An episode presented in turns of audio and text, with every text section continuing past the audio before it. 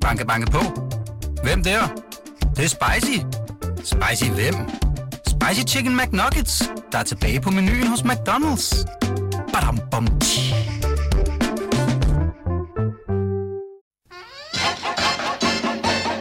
Velkommen til det, vi taler om. Din vært er Ditte Aukmann. Langt ud. Velkommen tilbage til Danmarks bedste sladdermagasin. Velkommen tilbage til Studie 8 i Pilestræde, hvor vi altså sidder og øh, sender podcast for BT. Velkommen tilbage til ugens oplagte panel, der består af royal korrespondent Jakob Heinl Jensen, chefredaktør på Frihedsbrevet Christoffer Eriksen og kommunikationsrådgiver hos Gilmeiden Kise. Og det er øh, Morten Krone Sejersbøl. Tak. Velkommen. Vi sidder lige og griner af en artikel. Hvem er det, der har lavet den? Det er vist nok mig, jeg tror. det er vist nok mig, sagde Jacob det. Jamen, det, er fordi, Det var en gamle, anden tid. I gamle dage på Se og Hør, der var der sådan en da kæft. disciplin, der hed øh, skilt ved fødslen. Nej, det var det vist ikke. jo, det var der. Det var Jeg sådan tror, noget. det var Sasha Frank, der havde Ja, nogle sjove hun var, lookalikes. hun var journalist på Men hun sendte dem vist bare privat. Nå, okay, nå, men så tog vi det så over og lavede journalistik øh, på det, eller hvad man skal Det, kalde det gjorde du i hvert fald. Ej, lytterne er slet ikke med, men så, øh, hvad hedder det, vi lavede altså en del af de der skilt ved fødslen, og det handlede simpelthen bare om, at man tog et billede af en kendt, der så lignede en anden kendt. Og, øh, og så på et tidspunkt, så synes jeg, at der er en slående lighed mellem prins Joachims ven, Oscar Sisby, og hende, som vandt Melodi Grand Prix for Serbien, som hed øh, Mariana Ja, og ved du hvad? Lytterne kan selv vurdere. Jeg synes, hvis du gider sende linket til Sarah, gør så vi. lægger vi artiklen op. Og den er altså fra en anden tid. Den er 2007. så meget fra en anden tid. Skilt ved fødslen ligner Oscar Sisby. Ja, Oscar Sisby og lesbisk serber skilt ved fødslen. Ja, det hedder artiklen. Det var en anden tid. Oj, oj, oj. I sidste time, der talte vi om Jakob, som altså stopper som kronprinsparets byld i røven. Han flytter til USA og skal bo i Washington, og vi taler om en tur til Indien. Og øh, så talte vi en hel masse om hussalg. Vi havde en ejendomsmaler med på telefon, som kunne fortælle, hvad det betyder for prisen, når en kendt har boet i huset eller lejligheden. Statsministeren Mette Frederiksen har sit hus til salg, eller villa, villa-lejlighed kaldes det. Øh, prins Nikolaj har lige solgt sin lejlighed i mit lille kvarter. Øh, og så er der jo de svære salg, som for eksempel det hus, hvor Peter Lundin øh, myrdede sin kæreste og hendes to børn. Men du kan høre programmet, og, øh, og øh, ja, jeg synes faktisk, det bliver en ganske fin time i nikker. Ja. Jeg har det, Det var i hvert fald sjovt. nu. Det er altid så varmt derinde nu. Ja, men Ja, altså, jeg skal også lidt med til de her fucking... jeg har også uld på. Øh, I øvrigt, så vil jeg lige sige, at øh, på næste fredag, der tager jeg en lille fridag. Nikolaj Vrå, han overtager øh, chefstolen. Jeg skal på Dangleterre. Nå, Surprise. sammen med Lars Seier? Øh, ikke sammen med Lars Seier, sammen med min veninde Mette Valsted. Nå, okay. Ja. Næsten lige så godt. Hvad skal I lige lave så? Jamen, øhm, jamen, vi skal faktisk... Jeg, vi har planlagt sådan en hel døgn. Jeg starter med noget øh, frokost derinde, og så skal jeg drikke et glas vin med en anden veninde, og så kommer Mette, og så skal vi til øh, sådan en arrangement, vi er blevet inviteret til af Nage. Nå. Ja.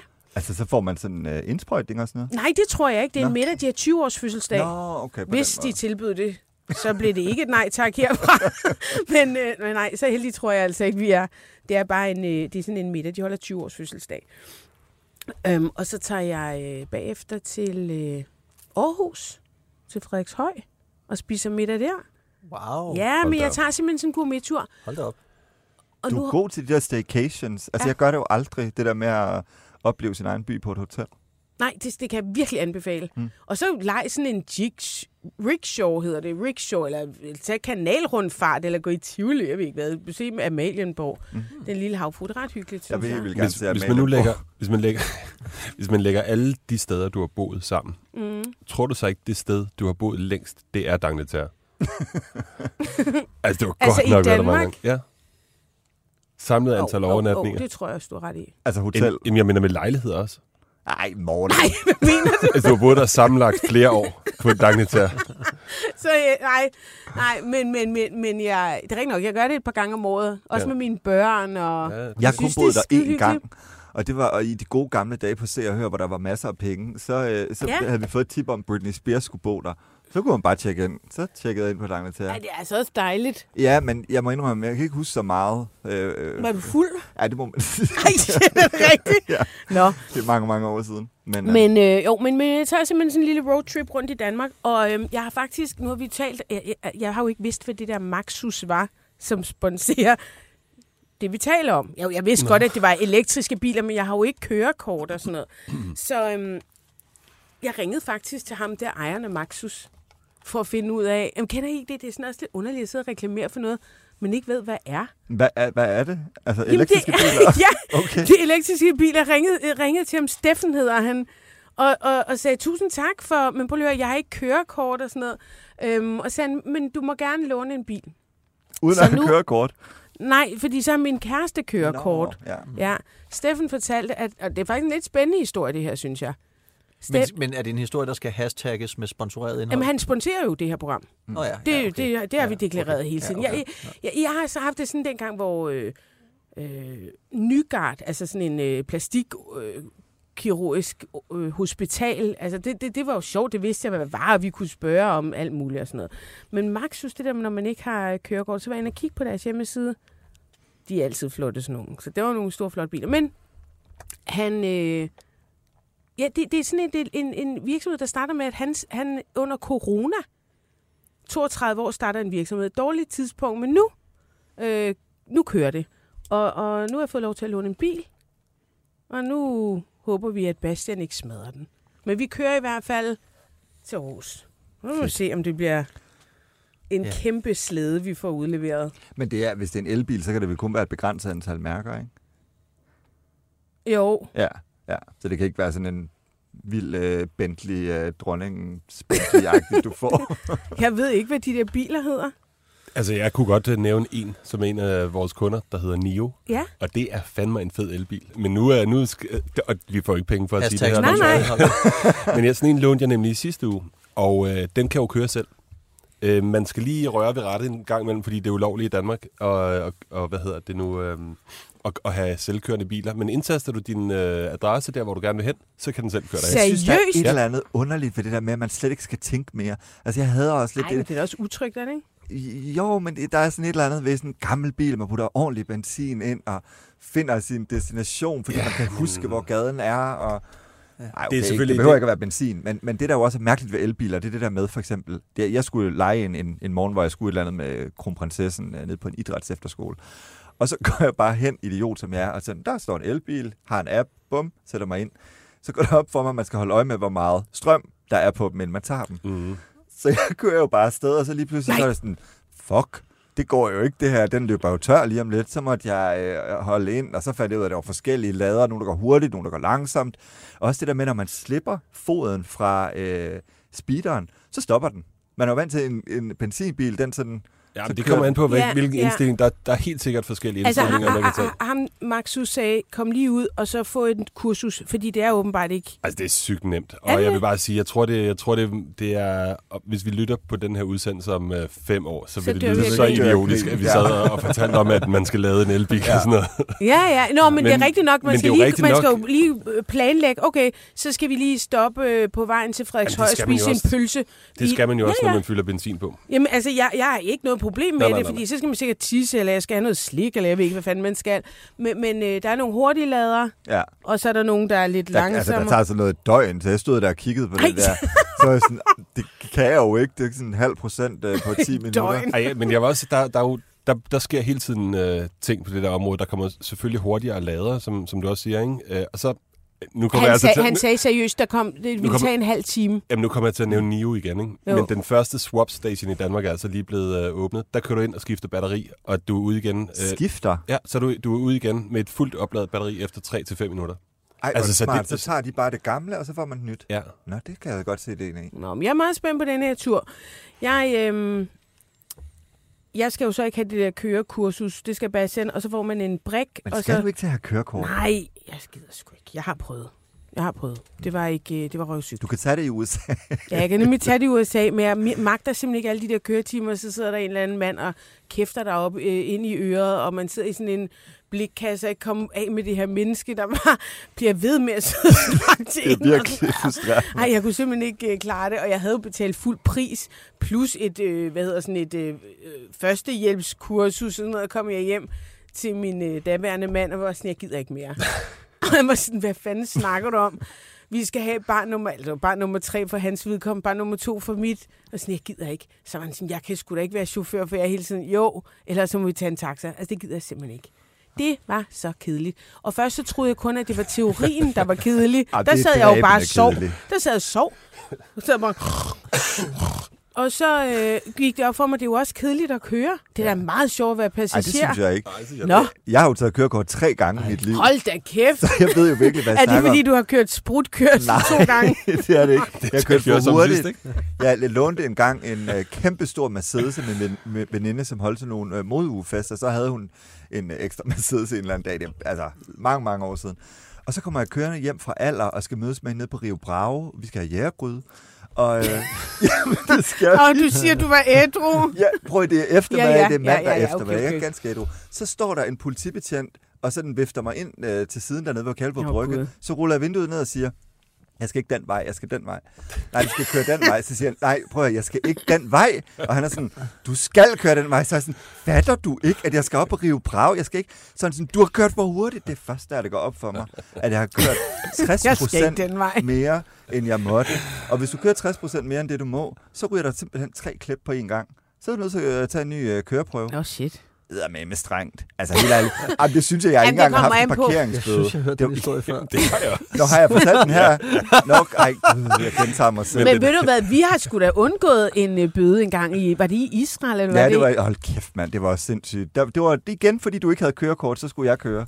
Ja, ja, men altså, Ja. ja. det, og så stop, bliver vi stoppet, og så siger han, øh, hvad, så siger politibetjenten, hvad fanden er jeres problem? Så er det sådan, we no understand. og det var så sindssygt, for det var nede, på, nede ved stranden i Tel Aviv, og jeg tror dybest set bare, at vi var kørt over en eller anden kørebane. altså så sådan bare spiller så dumt, sådan, no, no, me, no, me from Denmark. Og de, du talte bare flydende hebraisk, altså. Så var han sådan helt træt af os til sidst. Okay, bare kør. Nå. Anyway, det jeg vil sige, det var, at øh, Nikolaj Vrå, han sidder her på fredag. Okay, yes. Det var og der jeg fra. drikker mig fuld i Aarhus. Måske. Øh, Christoffer Eriksen, Ja, apropos fuld. Wow, lag lige mærke til den overgang. Mm. Mm, den var Virkelig helt god. TV2 Ja, det må jeg også sige. Det må jeg sige. Tak. Ja, men ap- apropos fuld, så, øh, så, så hvad hedder det, øh, den historie, jeg har med den her uge, den, den handler om Dansk Folkeparti og deres vinforbrug og Tivoli-forbrug, men det, det kommer jeg til senere. Hvad hedder det, øh, de fleste, af, der følger bare en lille smule med i dansk politik, har nok lagt mærke til, at øh, Dansk Folkeparti og øh, det nuværende Dansk Folkeparti og det tidligere øh, Dansk Folkeparti øh, har, har ligget i en vis form for konflikt med hinanden. Øh, dels så er, jeg tror, halvdelen af det tidligere Dansk Folkeparti jo i dag og, og, og over i hos Inger Støjberg og Danmarksdemokraterne. Dels har de siddet i en øh, retssag og, og vidnet øh, imod Morten Messerschmidt, og dels så har Morten Messerschmidt og, og, og hvad skal man sige, øh, den, den nuværende ledelse i, i, i Dansk Folkeparti øh, sidste år meldt ud, at øh, det, var i, det var Ekstrabladet, der ligesom kunne, kunne fortælle, at, at, at den her, øh, de har lavet en undersøgelse, de har iværksat en undersøgelse af, af, af forbruget i Dansk Folkeparti. altså, de havde en mistanke om, om, om noget fros, øh, at der var foregået fros hos den tidligere ledelse. Så der er ligesom, altså, der er ikke varme følelser her. Øh, Ikke rigtigt. Nej, det vi så har fået fingre i på, på frihedsbrevet, øh, det er nogle af de fakturaer, øh, som er blevet betalt under den tidligere ledelse. Blandt andet så har man bestilt for 216.000 kroners vin, italiensk vin, øh, hos en vinhandler, der hedder Ciao Vino.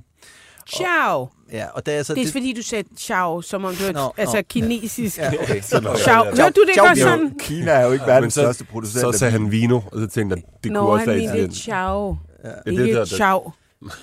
Nej. Nå, Men altså, det, det er jo, øh, hvad hedder det, det er jo, øh, øh, det er helt oplagte navn til en, en vinhandler, ikke? Altså, ciao, øh, vino. Buonasera kunne det også være. Ja, det Buongiorno. kunne, ja, buongiorno vino. Ja. Ja, ja. Ja, det kunne det også have heddet. Ja. Ja. Nu, nu, nu, øh, nu, nu gik han med noget mere oplagt.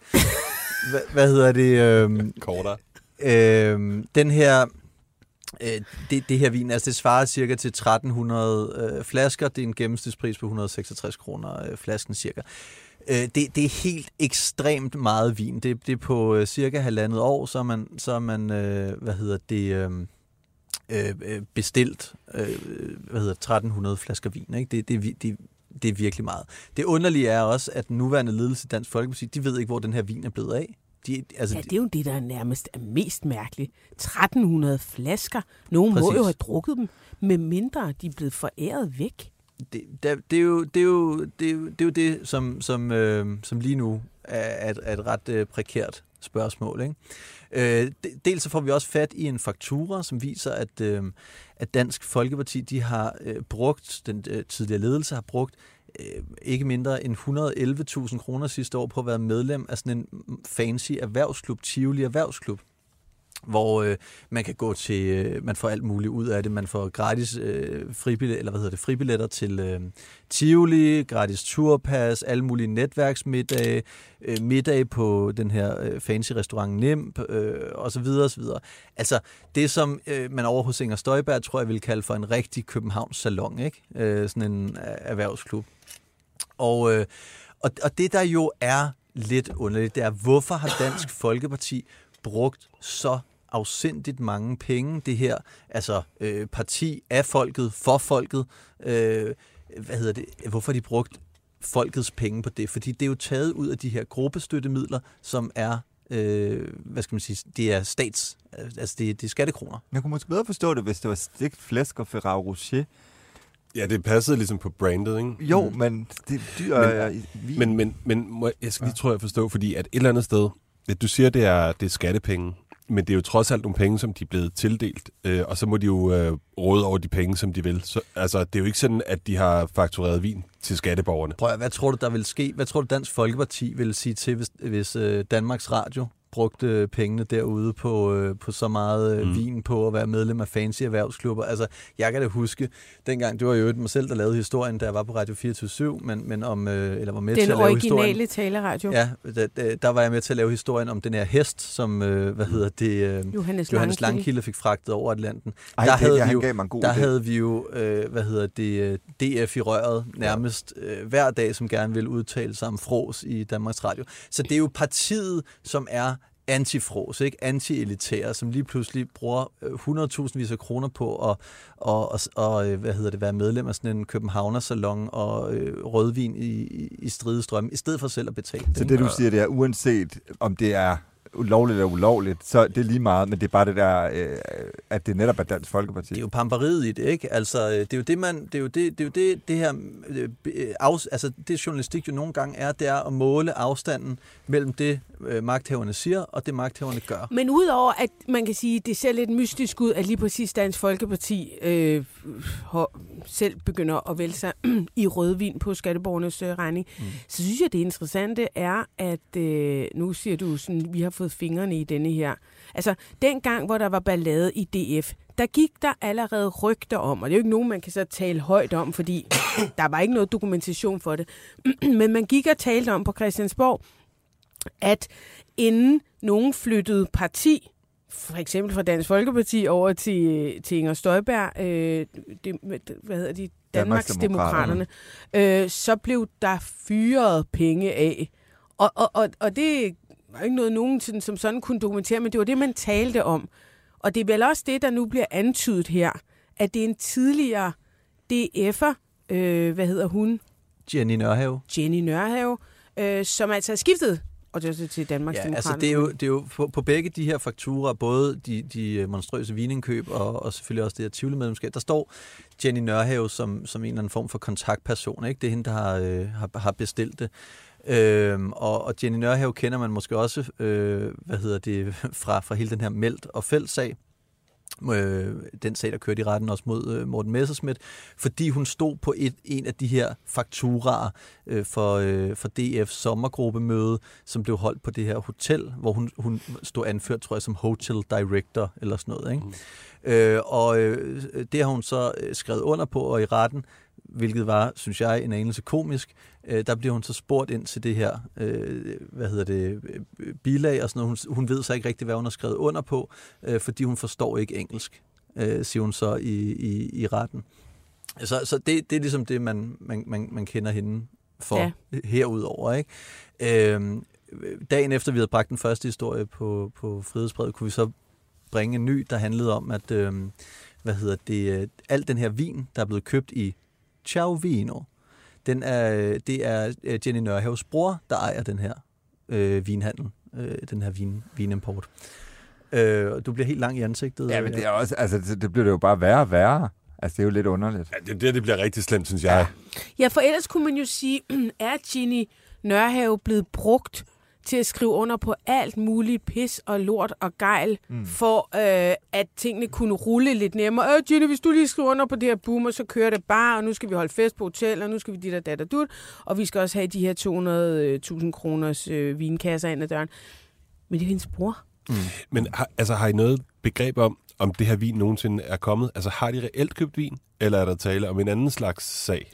Øh, der er kommet vin ind. Okay. Og, og, øh, og vi har også snakket med kilder, der har set, øh, hvad hedder det, øh, paller af vin. Øh, det, det, der er spørgsmålet, det er, hvor er vinen nu? Mm. Øh, og, øh, og det er ikke Morten, der har drukket den, for han kan ikke lide italiensk rødvin. Øh, nej, det tror jeg ikke. Han, altså han, Messerschmidt. Ja, Morten Messerschmidt kan, kan ikke lide italiensk. Jeg mener, han sagde til, til, til BT, Nå, at han, øh, B, han, han medvirkede i ja. mit interview her på BT med Joachim Bolsen forleden, hvor han sagde, at han, er, han, er til, han drikker fransk vin. Han drikker altså, fransk. Han, han, øh, ja. Same. Øh, men, øh, Italiensk? Føj. Men det er jo underligt, og det er, jo, og, og det er, det er noget mærkeligt noget, det her.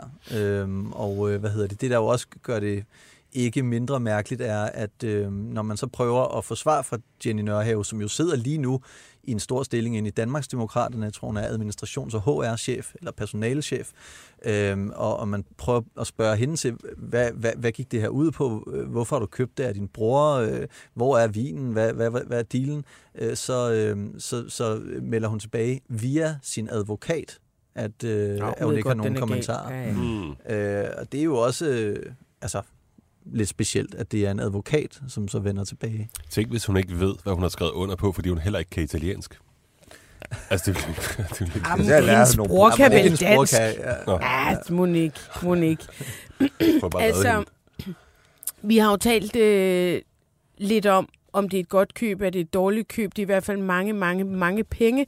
160 kroner per flaske, siger du? Ja, 166 gennemsnitspris. 166 i gennemsnit. Så er der nogen, der er dyrere, og nogen, der er billigere. Ja, men alle sammen italienske fra Ciao Vino. Yes. Øhm, I morges, der medvirkede Søren Frank i Frihedsbrevets morgen. morgen morgenprogram, en uafhængig morgen, ja. En, uafhængig, en uafhængig morgen. Ja. Øhm, og vi har givet, øh, vi har givet Søren et kald for ligesom at høre, uh, altså, hvad er det her for noget vin, og hvad kan man bruge det til? Søren, du er med på en telefon? Ja, det er jeg. Madanmelder, vinanmelder på øh, Berlingske, og også øh, indehaver af din egen podcast, som hedder, hedder den Søren Franks Vinkælder? Simpelthen, ja. Ja. Det er korrekt. Fortæl os lige, hvad, hvad er det for en vin, Dansk Folkeparti har øh, kyldet øh, mere end 200.000 kroner efter? Jamen, det er jo forskellige vine, de er alle sammen italienske, ikke? og langt de fleste af dem er fra Norditalien, for det område, der hedder Veneto, øh, med nærmere bestemt Valpolicella, hvor man finder uh, Amarone, og det, det hele er altså dybest set Amarone øh, i forskellige forklædninger, vil jeg sige. Ikke? Altså det er vine, som, hvor man er gået efter maksimal øh, alkohol, øh, masser af søde, Øhm, det, det er ligesom det, ikke? Og så kan man sige, at Amarone er den dyre version, ikke? Og så er der så er der øh, Valpolicella, som det er ligesom lillebroren, men på samme måde som Amarone, ikke? Så er det, så er det noget med nogle tørrede druer, som, som booster alkoholen og booster sødmen. Og når du siger booster alkoholen, normalt er det omkring, er det omkring 12,5 procent i en flaske vin, og hvis det er en Amarone, så er vi oppe i sådan noget 13,5, måske endda 14 procent. Nej, nej, nej. Altså, så den, den jeg smagte i, i det der program der morges, det var op på 16,5 Hold da. Kæft. Så det var, det var, det var barske sager sådan, til morgenkaffe.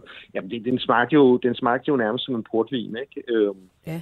og, øh, og, og der kan man sige, at det, det er jo ligesom det der trick til at putte nogle tørrede druer i, ikke? Altså, fordi de, de indeholder procentuelt mere sukker, og så, så booster man ligesom alkoholen, ikke? Øh, og det er, så jeg vil sige, at de vin, jeg i hvert fald smagte, de var, de var ligesom alle sammen, altså sådan meget sviskede, mørke, tunge, søde, sådan til, til dansk vinter, ikke? Ja, jeg skulle sige, at det er sådan noget gryderetter, eller i hvert fald kødretter. Ja, eller Ja, det er det, man hælder ja, ja, steg, ikke? Fl- flæske, flæskesteg, ikke? Og, og, og øh, altså sådan noget øh, juleanden og sådan noget, ikke? Men, men det skal også siges, at den her type vin er utrolig populært. Altså det er, ser Valpolicella, for Amarone er jo lidt dyr, ikke? Men Valpolicella, som er lillebroren, altså det er nok den, som har gjort, at Italien år efter år øh, ligger nummer et på, på salgslisten øh, over vin i, i Danmark, ikke? Så det er, altså, jeg ved godt, jeg kommer til at lyde lidt, lidt hoven og sådan noget, ikke? Men, men det, det er jo ligesom herre og, og fru Danmarks yndlingsvin, det her, ikke? Fordi det,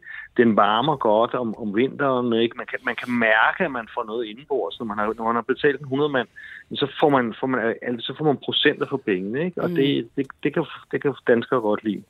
Og når du nu siger en 100 mand, vi... Altså, nogen ligger måske der omkring, nogen var også dyre. Men synes ja. du, det du smagte, altså var det pengene værd?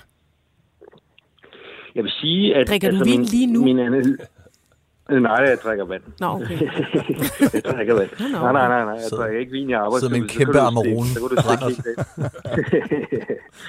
Nej, altså, det, jeg, jeg, jeg vil sige det sådan, så, at, altså, vinene var jo korrekte nok, ikke? Altså, de, de, var, de var fine eksempler for, for, for, for genren, kan man sige, ikke? Det, der slog mig for alvor, det var, at, øh, at de ikke var handlet til mere fornuftig pris. Altså, personligt ville jeg jo aldrig gå, går ind i sådan en specialbutik og giver så meget for de der vine, fordi der, altså, altså nu lukker Irma jo snart, men jeg ved, at Irma havde jo altid øh, sådan noget øh, Amarone og noget Valpolicella på, på tilbud, ikke? Så man, altså til hver en tid, man kunne få en Valpolicella til, til, til under 100 kroner, ikke? Og den var der givet 125 for. Og Amarone var jo næsten helt op omkring de 300 kroner, ikke? Så det slog altså, så, så vinene fejlede ikke noget, hvis man er til den slags, kan man sige. Øh, det, jeg stussede noget over, indtil jeg så fik... Altså, det er en dårlig handel, de har lavet i de mængder, og, Ja, ja. og, og når man tænker på, at supermarkederne sælger det samme.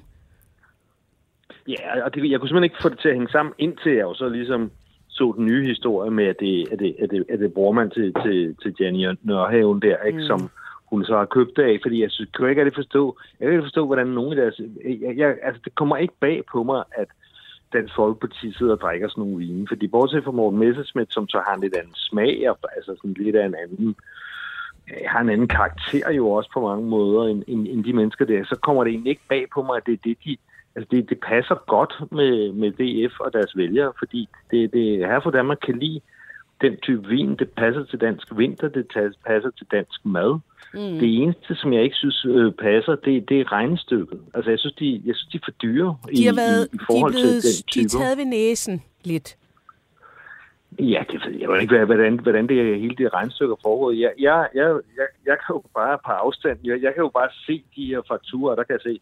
Ja. Det var altså for eksempel en af de vine, som var en Merlot, som er de tre, jeg smagte. Den googlede jeg jo til en pris af, af, af 86 kroner, ikke? og den, den stod faktureret til 129. Altså hvis jeg køber så mange vine, så vil jeg da have en god pris. Ja, så skal man jo Altså, have til så- fucking under 86 kroner, ellers giver det jo ingen mening.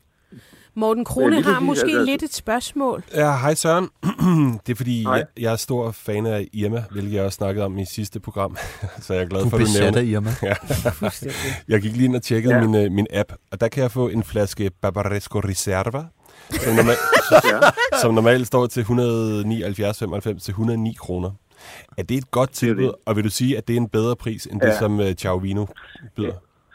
Ja, ab- absolut. Altså, det er jo virkelig en god pris, og det, det er jo også det, jeg prøver at sige, at de tilbud er af en eller anden grund, så selvom Irma havde jo ligesom havde jo lidt, hvad hvad skal vi sige, ryd for at være et snobbesupermarked, eller et, et eller andet, et eller andet øh, hovski sovski supermarked for dem fra, fra Nordsjælland, men, men Irma havde, var altid dem, der havde de skarpeste vintilbud. Det var måske fordi, de vidste, at, at den type mennesker, der bor der, hvor der er Irmaer, sætter meget pris på vin, og det, at det, det er ligesom en, en, en markørvare for dem. Ikke? Så hjemme har jeg altid gode tilbud. Det er det, det, er det, jeg siger. Jeg ville jo have gået ned, hvis det var mig, hvis, hvis jeg havde været stik i randdreng for DF, fordi så nu skal vi fandme have noget uh, Valpolicella og noget Amarone, ikke? så var jeg jo bare gået ned i, i hjemme, ligesom jeg har gjort, når jeg for eksempel på, på folkemødet, der, der plejer jeg med ham jeg laver podcast med, så laver vi, så laver vi sådan et vinshow over på, på Bornholm der, og der har vi nogle gange haft, haft nogle af den type vin med, fordi det er her fra Danmark vin.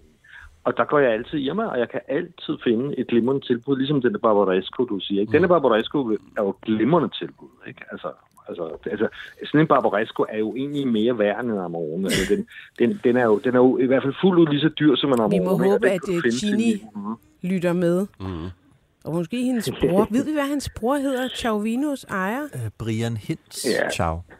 Ja, Ciao, ja, jeg har også hedder fundet, Brian- jeg har set et billede Brian af ham. set- Jamen, jeg undrer mig også over, hvorfor, hvorfor, man, hvorfor man til det indkøb er gået så langt, altså til Ringsted så langt fra, fra Christiansborg som, som til Det giver mening nu. Jeg synes, sp- Ja, men øh, jeg ved, altså, jeg, jeg, jeg ved jo ikke noget om det, jeg ved jo ikke, hvordan de der interne forhold er i Dansk Folkeparti. Altså, jeg, jeg, jeg synes jo bare, at det er nogle... Jeg forstår da godt, at der kan være nogle tilbage, tilbageblivende medlemmer i dag, som, som synes, at det ser lidt underligt ud. Altså, fordi nu hørte jeg jo også, at jeg snakker om, hvad bruger man så meget vin til? Ikke? Altså, ja, man kan sige, at hvis det bare var sådan noget go-to-vin, altså sådan noget fredagsbar-vin, ikke? Altså, så behøver det måske ikke at koste 300 kroner flasken. Altså, det, det vil selv, jeg synes, var, var rimelig øsselt, ikke? Og hvis det var Gud, et måske par, skulle par man få kigge på vingaver- Chauvinos øh, regnskaber. Om der var noget med et... Måske var der en butik, der skulle reddes? Nå, det kan man kigge på. Ja, øhm, men Søren, Ja, tusind tak, fordi du, øh, tusind tak, fordi du vil være med og give en lille anmeldelse. I hvert fald det vin, du smagte i morges på øh, Den Ja. Uafhængige morgen.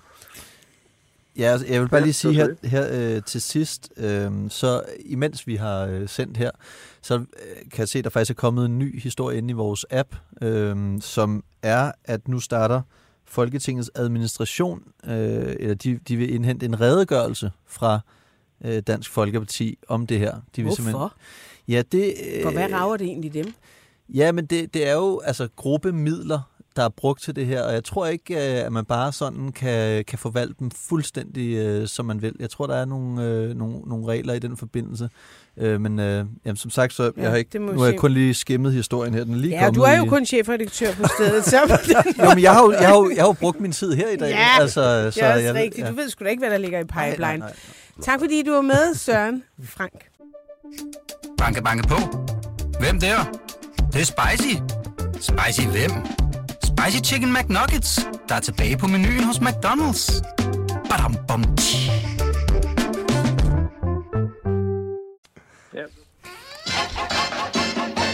Du lytter til det, vi taler om. Danmarks bedste slædermagasin. Din vært er Ditte Aukman, og i panelet sidder kommunikationsrådgiver Morten Krone Sejersbøl. Chefredaktør på Frihedsbrevet, Christoffer Eriksen. Royal korrespondent, Jakob Heinel Jensen. Hvis du vil sladre med, kan du besøge BT's eller det, vi taler oms Facebook-side, eller sende en sms på 42 42 03 21. Start din sms med BT.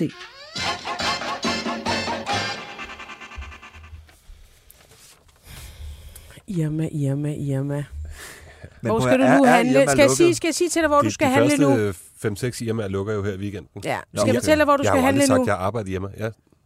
Og det er ikke Nå. noget hashtag-reklame, det her, Christoffer Eriksen. Nej, nej, det er, det er hashtag fanboy. Kæmpe fangirl. Nej, Ja, du ved selvfølgelig ikke, hvad jeg identificerer mig med, men jeg identificerer mig med hundkøn. Hmm. Du skal gå i øh, menu. Jamen, den, så skal jeg lige søge lidt ekstra stykke. Jeg har jo heller ikke kun handlet Den hjemme. ligger da lige hernede i Ilum. Der ligger en hernede i Ilum, Jo, jo, og jeg bare nu sige, bor jeg heller ikke i hvis Ilum. du skal have vin... er du fattig? Du, hvis Jeg du vil et have vin, Nørrebro. Men jeg skal og også lige sige, at jeg handler alkohol. også andre steder. Jeg vil ikke være bare Irma, altså Irma hønen. de har sikkert Hagen. også noget godt i uh, Netto, men jeg ved bare menu. Bare spørg Ja, øh, øh, Nils Pindborg. Han mm. handler faktisk ikke andet. Han handler kun i menu. Stort set alt af hans vin handler han i menu. Okay, og han kan altså godt lide, når Han det er kan. lidt lækkert. Ja, han Hvordan er vinen i lide det der. 7-Eleven, Jacob? ja, det, det er bare den der kænguru. den der Kan I ikke huske, der er sådan en eller anden... Man kan få sådan en vin i 7-Eleven. Ikke rigtigt, nej. Ja, dengang jeg stadigvæk drak, der skulle vi altid bare have kænguruen. Det er den pap... pap øh, Nej, det var en flaske godt nok. Øh, J- Jacobs Creek. Præcis.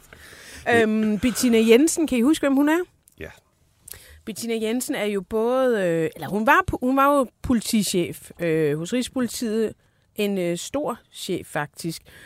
Men øh, så blev hun, hvor er denne henne? Den er her, den her, den her. Så blev hun tiltalt øh, for at have modtaget og yde bestikkelse. Men øh, hun blev faktisk frikendt. Hun var bare en tjuskedorte. Altså, sagen var jo, at øh, BT tilbage i 2016, nu, nu prøv lige at tænke på, hvor mange år siden det er. Det, det virker nærmest sygt. Men øh, i to, tilbage i 2016, der begynder BT at skrive om øh, anklager om mulige vendetjenester, fordi hende her Bettina Jensen igennem en årrække har hyret ret dyre konsulenter, komma, som hun kendte fra sin tid i DR. Dem har hun øh, hyret til at øh, øh, udføre opgaver for, for hende, mens hun har været i Rigspolitiet. De øh, kom dels ikke i det lovpligtige udbud, det vil sige, der er ikke andre, der har haft chancen til at kende til opgaven og dermed byde ind på den. Hun har bare hyret sine øh, bekendtskaber, veninder, gamle kollegaer, hvad fanden vi skal kalde dem, ud fra DR. Det drejer sig om ret mange penge. Blandt andet har øh, en kvinde, der hedder Marianne Færø, fået 4,5 millioner kroner på et halvt års arbejde. Det er en okay høj timeløn, selv for en konsulent, vil jeg sige. og det var, også lidt, var det ikke også lidt udefineret, hvad hun havde leveret? Jo, for det var jo så problemet, fordi så begyndte man jo at kigge på, hvad er det egentlig for noget øh, arbejde, hende her Marianne Færø, men jo egentlig også andre. Altså, vi skal lige huske på, det her det drejer sig samlet om, jeg tror det er omkring 40 millioner Ej, det kroner. sindssygt. Øh, det er 40 million, 43,3 millioner kroner på tre år. Mm. På tre år, fra 2011 til 2013, der får Bettina Jensen fyret 43,3 millioner kroner af. Øhm, og, og, og det er, ja, det er nogle, det er nogle store beløb, og man begynder at kigge på, hvad er det egentlig, vi har fået for de her penge. Øh, ja, men det var der ikke lige noget dokumentation for. Der var en post-it, der hang ude på et eller andet, måske ikke et toilet, men det var bare, det var lidt ram, random det hele. Der var nogle enkelte fakturer, som også gav anledning til spørgsmål, øh, og ellers var der ikke rigtig noget. Jamen, det var nogle mundtlige aftaler, vi havde lavet, og øh, i øvrigt var der ikke nogen, der kendte til de opgaver andet end øh, Marianne Færø og, og, og Bettina Jensen. Øh, men, men, men man blev åbenbart lige pludselig øh, enige om, at det var også bare, fordi hun var sådan lidt forvirret, og hun var måske ikke sådan super nazi med at dokumentere, og herregud og sådan noget. Men hun bliver jo faktisk... Øh, altså, anklageren havde krav om to års fængsel, og øh, hun bliver faktisk frikendt i marts 22 for at have modtaget bestikkelse. Og grund til, at bestikkelse kommer ind i billedet, det er fordi, at en ting er, at de 43,3 millioner er, er blæst den ene vej, og det er altså omkring 10 millioner til Marianne Færø. Så er der kommet nogle penge tilbage fra Marianne Færø. Så man mistænkte lige pludselig, mm, har du hyret din gamle pelsveninde, øh, veninde? Og det er fordi, de har også byttet nogle Det er jo også altid det, udover det penge, men at man også får en pels for et arbejde. Det er ligesom, det er nærmest symbolet på, at der er noget galt, ikke? Fuldstændigt. Så har de været på nogle ture til Sverige, hvor de har fået nogle skønhedsbehandlinger og sådan noget. Så der har måske også været lidt for tæt selv, altså, øhm, en, tæt, en lidt for tæt relation. Men, øh, men man begynder at, man kan se, at øh, lige knap 800.000 er kommet tilbage til Bettina Jensen. Hvorfor har hun fået dem? Og du er jo ansat ved Rigspolitiet. Hvad har du lavet? Og sådan noget. Ja, men der var heller ikke rigtig noget. Ja, hun havde, der var en faktur her, sådan, hvad, men hvad betyder det, der står på fakturen? Alt var sådan lidt fluffy. Øh, men det var bare fordi, det var to skøre damer, der har siddet og, og, og, og men har lavet meget vigtigt arbejde for hinanden. Og det øh, valgte retten altså at, at, at sige, okay, men øh, du er frikendt. Anklagemyndigheden har så øh, anket, og selvom øh, at der er noget tid til, så skal hun altså for retten en gang til, og det skal hun i januar 2024. Hold kæft, der er lang tid til. Altså jeg vil sige, der er afsat seks retsdage, men så må man altså også håbe på, det her det er jo i landsretten, så må man håbe, at der bliver sat et engel, endeligt punktum. Hun har jo faktisk også talt med sin, øh, ja, hvad kalder man sådan en øh, spirituel rådgiver, om hvordan det her kommer til at gå. Jeg fandt en artikel tilbage fra februar 22, hvor politiet har fået fat på nogle, øh, nogle korrespondencer mellem øh, Bettina Jensen og en, der hedder Den Røde Tråd.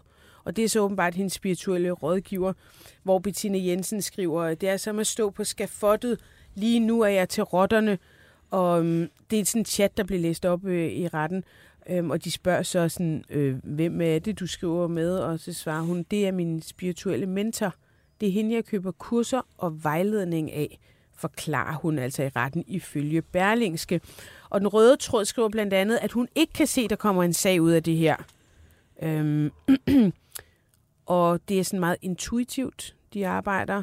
Det synes jeg er lidt sjovt, når man har arbejdet som stor chef hos øh, Rigspolitiet. Men altså, man kan jo godt øh, spille på flere tangenter. Jeg synes bare, alt, hvad du læser op omkring den her sag, om det er pelse eller det der, alt er bare sådan noget fuldstændig rablende vanvid. Det, det, du, og du sidder på offentlige midler. Ja. Du betaler til et privat konsulentfirma, men der er ikke rigtig nogen fakturer eller noget. Du får Det penge tilbage fra det private firma Ja. som privatperson, og ikke som repræsentant for det offentlige. Jamen, det er jo helt absolut gakkelak.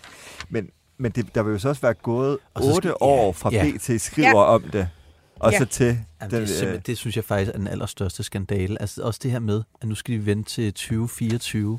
Det er jo øh, for det første ekstremt kritisabelt i forhold til, altså i forhold til Bettina, hvis man skal, øh, hun er blevet frikendt. Ikke? Og lad os jo blive frikendt igen. Det er ja. jo helt sindssygt Så at skal hun have, have, Ja. have, det, øh, Mm. have den økse hængende over hovedet i, i, i altså urimeligt ja. lang tid. Det er så, det er så, det er så øh, hvad skal man sige, den ene side. Den, den anden side er, er jo, altså hvis hun så bliver dømt, jamen hvorfor skulle det så tage så lang tid? Altså, øh, hvad hedder det, nu, nu er det øh, på den måde en offerløs forbrydelse, fordi det er bare i citationstegn statens penge, der, der øh, altså, som Altså ligesom vores allesammen. Ja. Ja, Altså dem, altså måske, måske ikke for. er blevet, er blevet misbrugt, ikke? Men altså, øh, vi, vi, når det nu, øh, altså, man ser jo også eksempler på, på folk, der, øh, altså, som har private virksomheder, som er blevet udsat for, for øh, forbrydelser, øh, hvad hedder det, bedrageri og så videre, som går i overvis og venter. Jeg synes, at det er i virkeligheden en bedrageris- skandale, man taler for, for, de for, for så- lidt om. ja. Det er altså de lange, lange, lange ventetider Men i, kan I ikke huske også øh, Flemming Østergaard? Den tog også, mm, den tog også over seks år. Mm. Og der er et eller andet med sådan de der bedragerisager. Jeg ved ikke, om det er, fordi politiet simpelthen ikke er gearet til, om deres efterforskning ikke er gearet til den type sager. Altså, om de er for, jeg De synes, at sige kompliceret, De eller... har en kæmpe sagspukkel, og det har de haft i overvis. Jeg kan huske, jeg tror, jeg beskæftigede mig med det som journalist i 2016 eller sådan noget, hvor at, jeg kan huske, at jeg interviewede øh, Søjk, øh, bagmandspolitiet, om det, som sagde, at de havde 10.000 sager liggende, eller 15.000 sager liggende, eller et eller andet. Ikke? Altså, de har simpelthen ikke nok, hvad skal man sige, øh, øh, kompetent manpower til at sidde og, øh, hvad hedder det, øh, og gå ned i de her sager, uanset nærmest, hvor, hvor, hvor simple de er. Altså, at Ja. det bare t- tale om en, en overførsel fra A til B, som, som er helt indlysende kriminel, øh, så, så, så går der bare år, og folk... Men altså, det med, at det ikke har været i udbud, altså hendes veninders, de opgaver, de fik, ikke har været i udbud. Der var jo faktisk en rapport, der viste, at øh, Rigspolitiet havde kæmpe problemer med udbudspligten ved indkøb for 2,5 milliarder kroner i perioden 2013 til 2016. Typisk skal, skal, skal ting jo udbydes. Det er offentlige, øh, offentlige indkøb Ja. ja. på Ja, netop over en halv eller en grund. hel, jamen bare en halv eller en hel million kroner. Mm. Så, så skal det typisk i Ja. udbud, ikke? Så Ja. der kan ligge for 2,5 milliard. Er Der, der, kan være, der er Ja, forskellige det- undtagelser, men det, er- det, det er alligevel helt sindssygt. Det er ret sindssygt. Der er ikke nogen, der ikke ved det. Altså, jeg tror endda, mine, nej, jeg ved ikke, om mine børn ved det, men alle ved det. Mm. Nå, jamen, øh, det bliver altså en gang i øh, 24. Hvis det er, man har lyst til at jamen, altså, styrke lidt bekendtskab med Bettina, så vil sige, at hun, øh, man kan jo faktisk købe hendes ydelser. Hun er også selv, hun har en hjemmeside, man kan google frem. Jeg kan lige prøve at gøre det. Hvorfor bliver den væk? Bettina Kan man bare google Bettina Jensen. Jensen? Ja, så skriv clairvoyant, clairvoyant. Jeps. Ja, så kan man i hvert fald kontakte hende. Man kan få sådan noget clairvoyance, håndlæsning, tarot. Er det noget for dig, Christoffer? Det kunne da godt være. Altså, Hvorfor ikke? Øh, ja, ja det, pff, nu er Det det er lang tid. Der er lang tid til jeg har fødselsdag, men, øh, men Hvornår har du fødselsdag? 7. august. Men Hvorfor skal det være, når du har fødselsdag? Jeg tænkte, det kunne være et oplagt ønske, ikke? Øhm, Jo. Så ligesom, Fanden, er du ikke chefredaktør? Du kan få... Du kan få Du kan også få der, der, der, er noget, der er noget luksus, jeg føler, at jeg bliver nødt til at parkere i, i gaver. Du kan få clairvoyance per telefon, 1050 kroner, inklusiv moms for 50 Hvad skal man minutter. google for at finde Bettina? Du skal jo jeg skal jo bare Bettina Jensen, clairvoyant. Øhm, Hvis jeg googler hende, så står der bare korruptionsbekæmper. ja, men Eller- du er jo ikke så dygtig til at google som mig.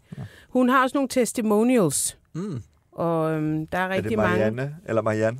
Nej, det er Andrea Vagn Jensen. Nå. Vang. Jensen, ja. Mm, ja. Andrea Vang Jensen.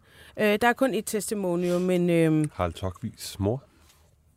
Er det? Ja. Hende gad jeg faktisk godt. Så svær. Tak svær. Det ville være sjovt at høre, hvorfor hun har lavet... hun tror på det. Dengang, hvor jeg, jeg fulgte hende på et tidspunkt på, der, jeg ved ikke, om stadig har sin Facebook-side, der svarede hun også på mange af sådan noget, hvilken blomst er du? Sådan, jeg er en iris, en skrøbelig blomst, der vejer i vinden, mens solen øh, skinner ned på den.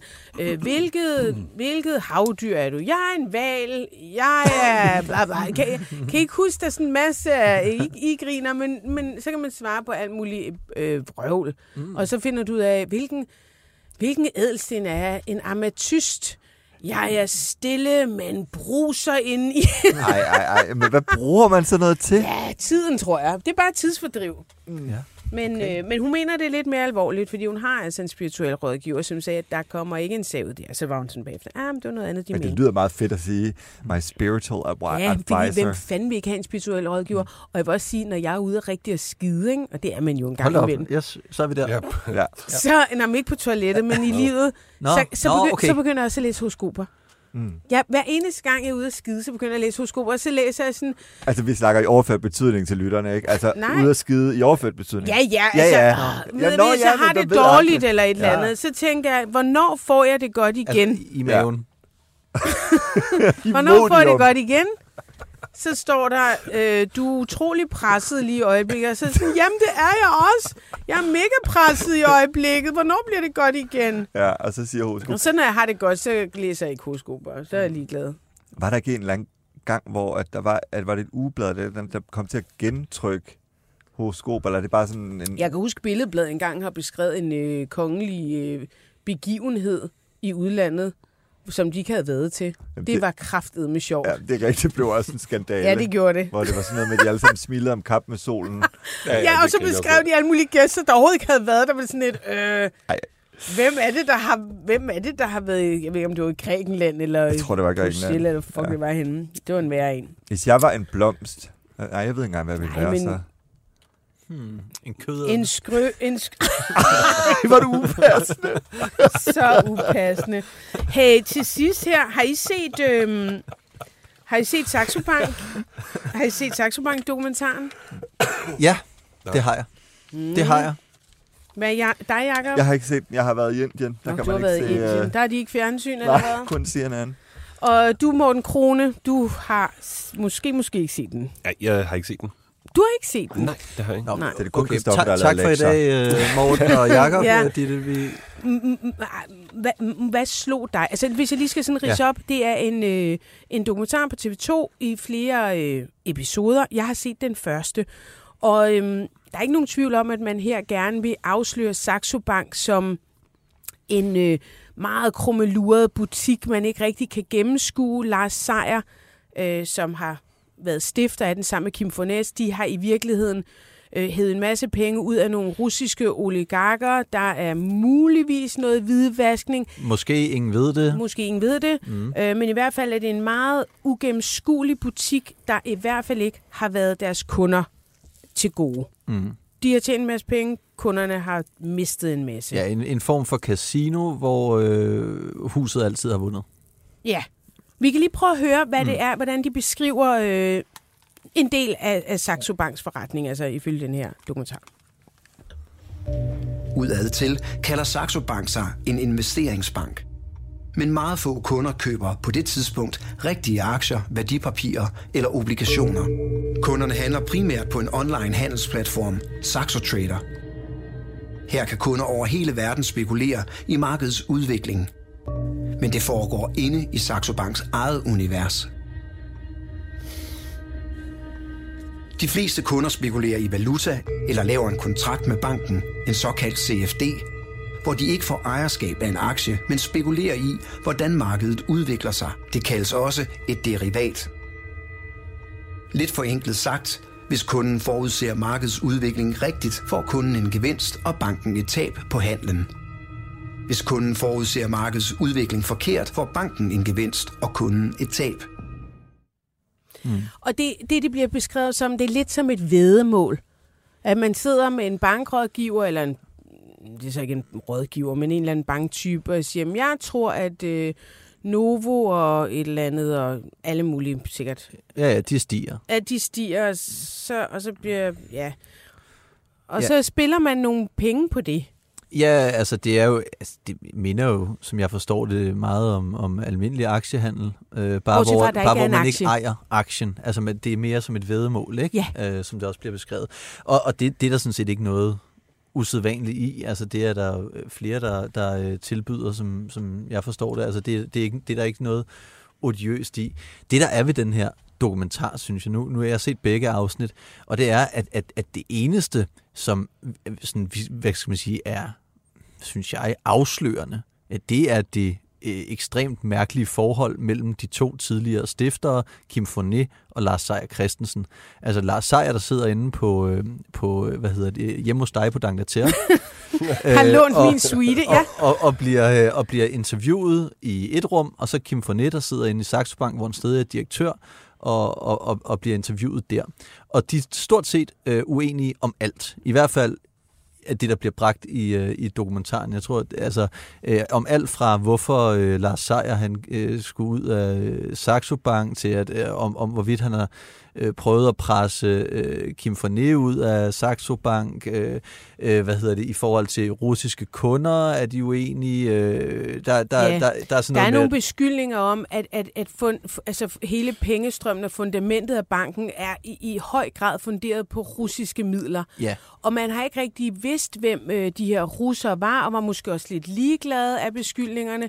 Man har bare ville have nogle penge. Ja, og, og, og hvad hedder det, Kim Fournet, øh, altså, jeg, jeg, kunne, jeg må indrømme, jeg kunne sidde og se på den mand i, i øh, ugevis. I, altså, han, jeg, jeg blev aldrig træt af, når han kom på i den her dokumentar, fordi han taler, øh, eller det vil sige, han griner fuldstændig ligesom ham der Jeppe, Jeppe K. Gør det det? Øh, ja, ja, ja, ham her? Ja. Altså sådan, øh, øh, så, så efter han har sagt et eller andet, så øh, altså det, det er sådan, øh, hvad hedder det, øh, altså han siger, ja, men det kan måske godt sammenlignes lidt med et casino. Øh, Ej, altså, uh. og, og, og, øh, jeg Det er lyder dårlig- også lidt som Ole Hvidel. Ja, jamen, jeg, jeg er dårlig til at imitere generelt. Øh, øh, jeg, jeg laver faktisk en dårlig Jeppe K. Det, man, man bliver nødt til at se dokumentaren for at, og, øh, Ja. hvad hedder det, at få den gode, rigtige Man får oplevelse. sådan en, en, lille, en lille bitte snas af, og sådan, hvor kender de her to hinanden fra? For det er jo lidt, man fornemmer helt klart, at der er noget med de to. Ja, Og, så fornemmer man altså også lidt, eller man, jeg fornemmer i hvert fald, øh, at man er ude efter Lars Seier.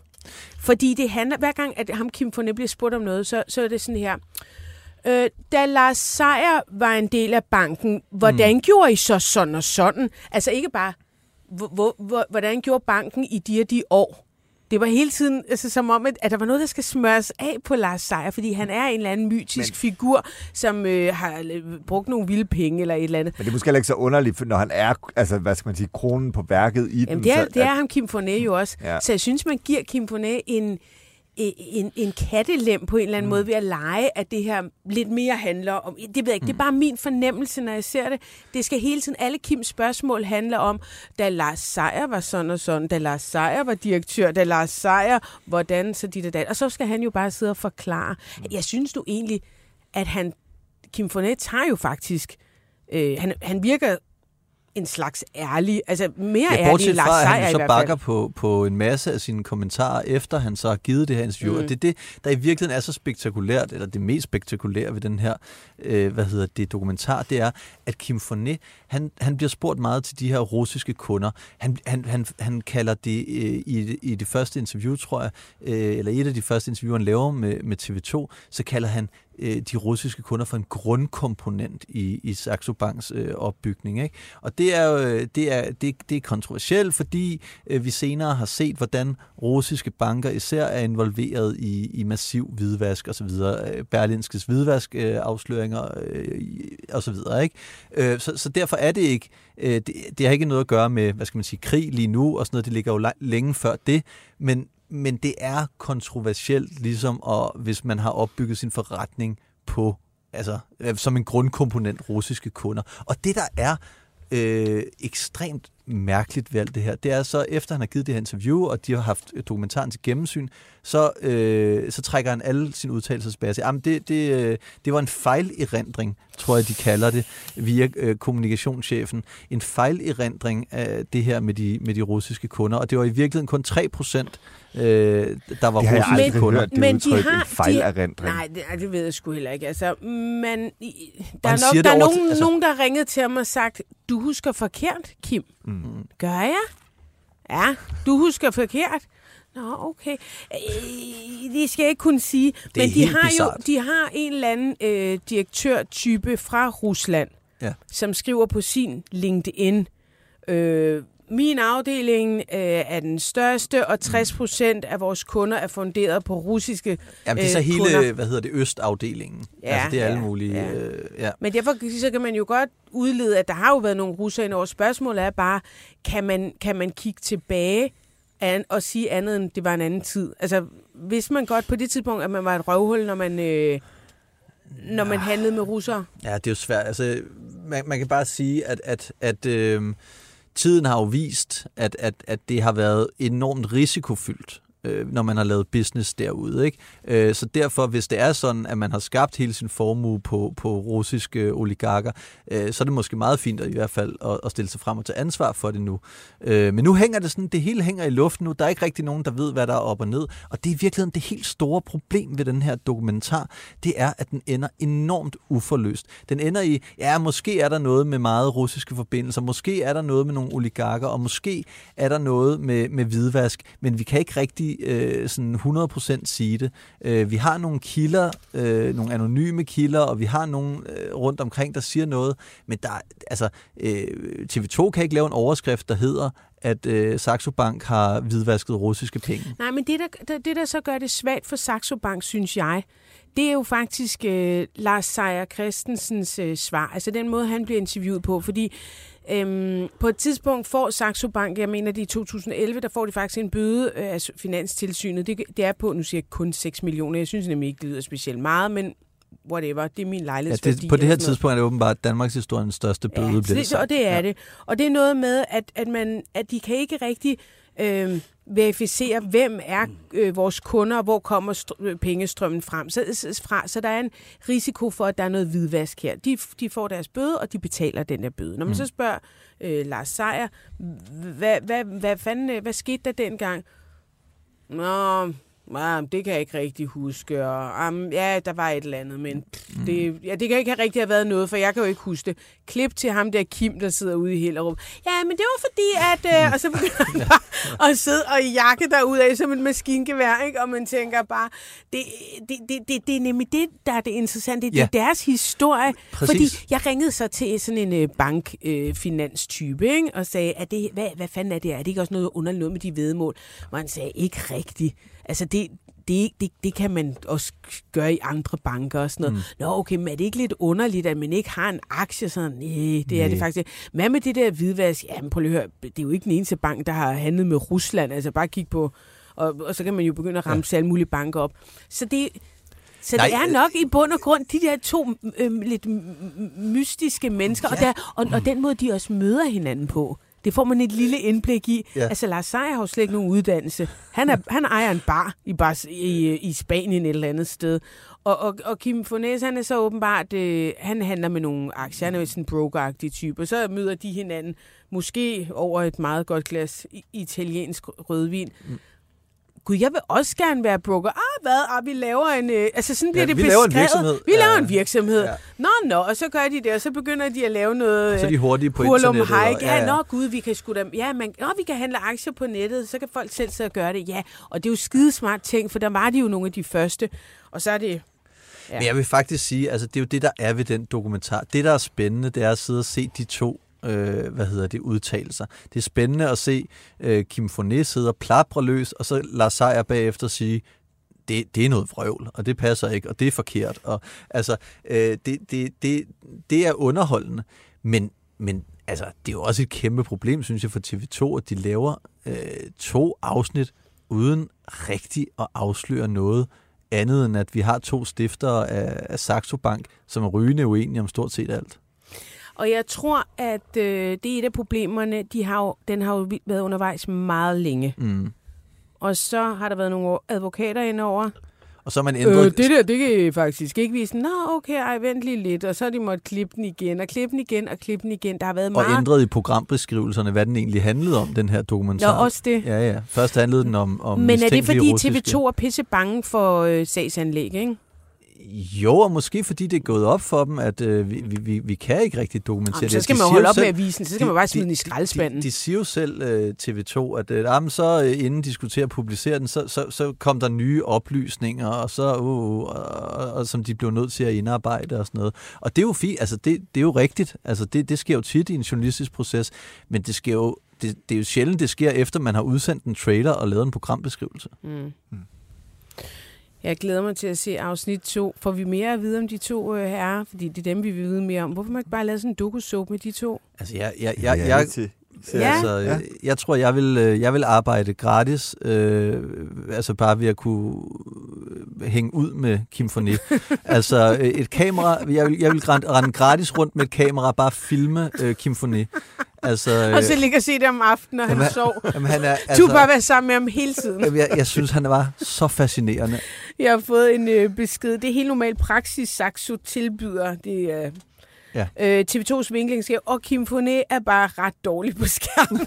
Nej, Vi det er så meget at, ja, uenig Vi synes, han er fucking fantastisk. vi vil være, vi, vi, vi, vi vil være venner med ham. Nej, vi vil, men vi vil godt invitere ja. ham på... Jeg synes, En du skal, bøf- en kan, kan du ikke bøfrestaurant. invitere ham med i det her program? Jo, altså, det vil jeg, hvis han vil. Øh, jeg vil nærmest betale for at være med så. Ja.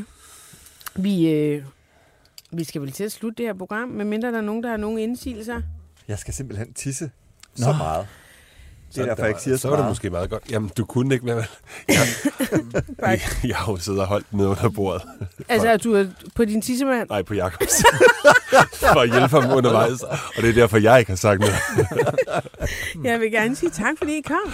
Det er os, der takker. Jakob Tak, du Jensen, øh, Christoffer Eriksen og Morten Krone Sejersbøl. Jeg vil også sige tak til Søren Frank, som var med på en telefon og anmeldte noget øh, italiensk rødvin. Og tak til Oliver Espensen, som øh, hjalp os med at fortælle lidt om kendis boliger til salg. Tak til Sara Bæk, som producerer, og tak til alle jer, der lyttede med.